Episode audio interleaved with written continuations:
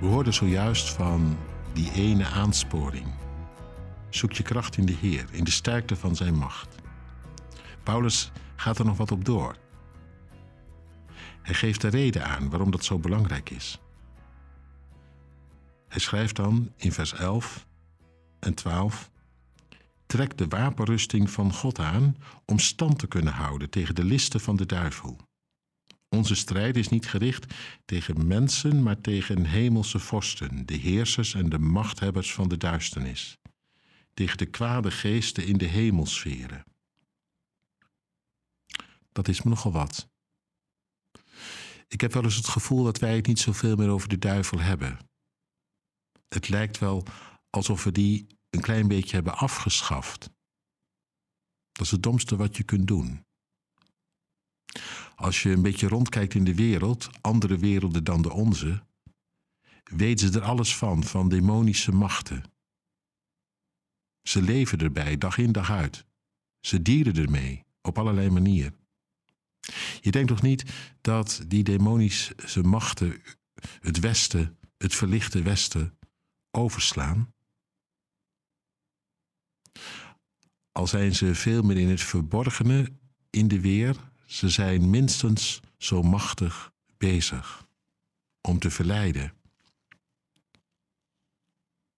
Om ons bij God vandaan te halen.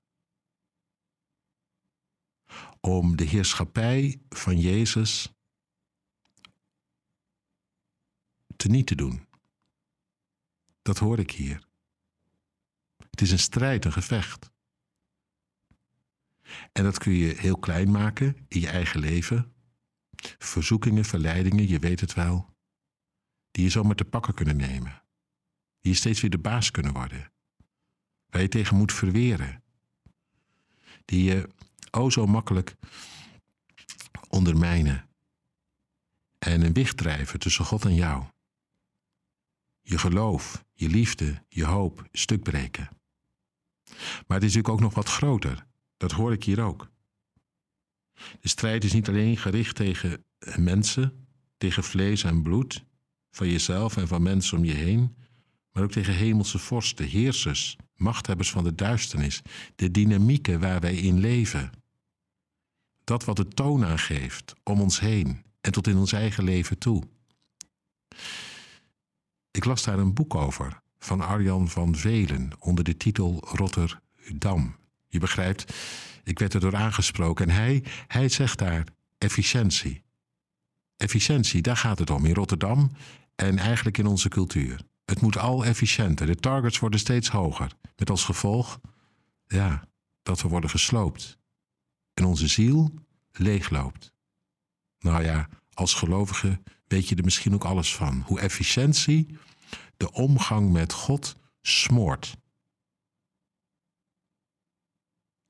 Daarbij nog de sociale media, die wereldwijd zo'n enorme impact hebben.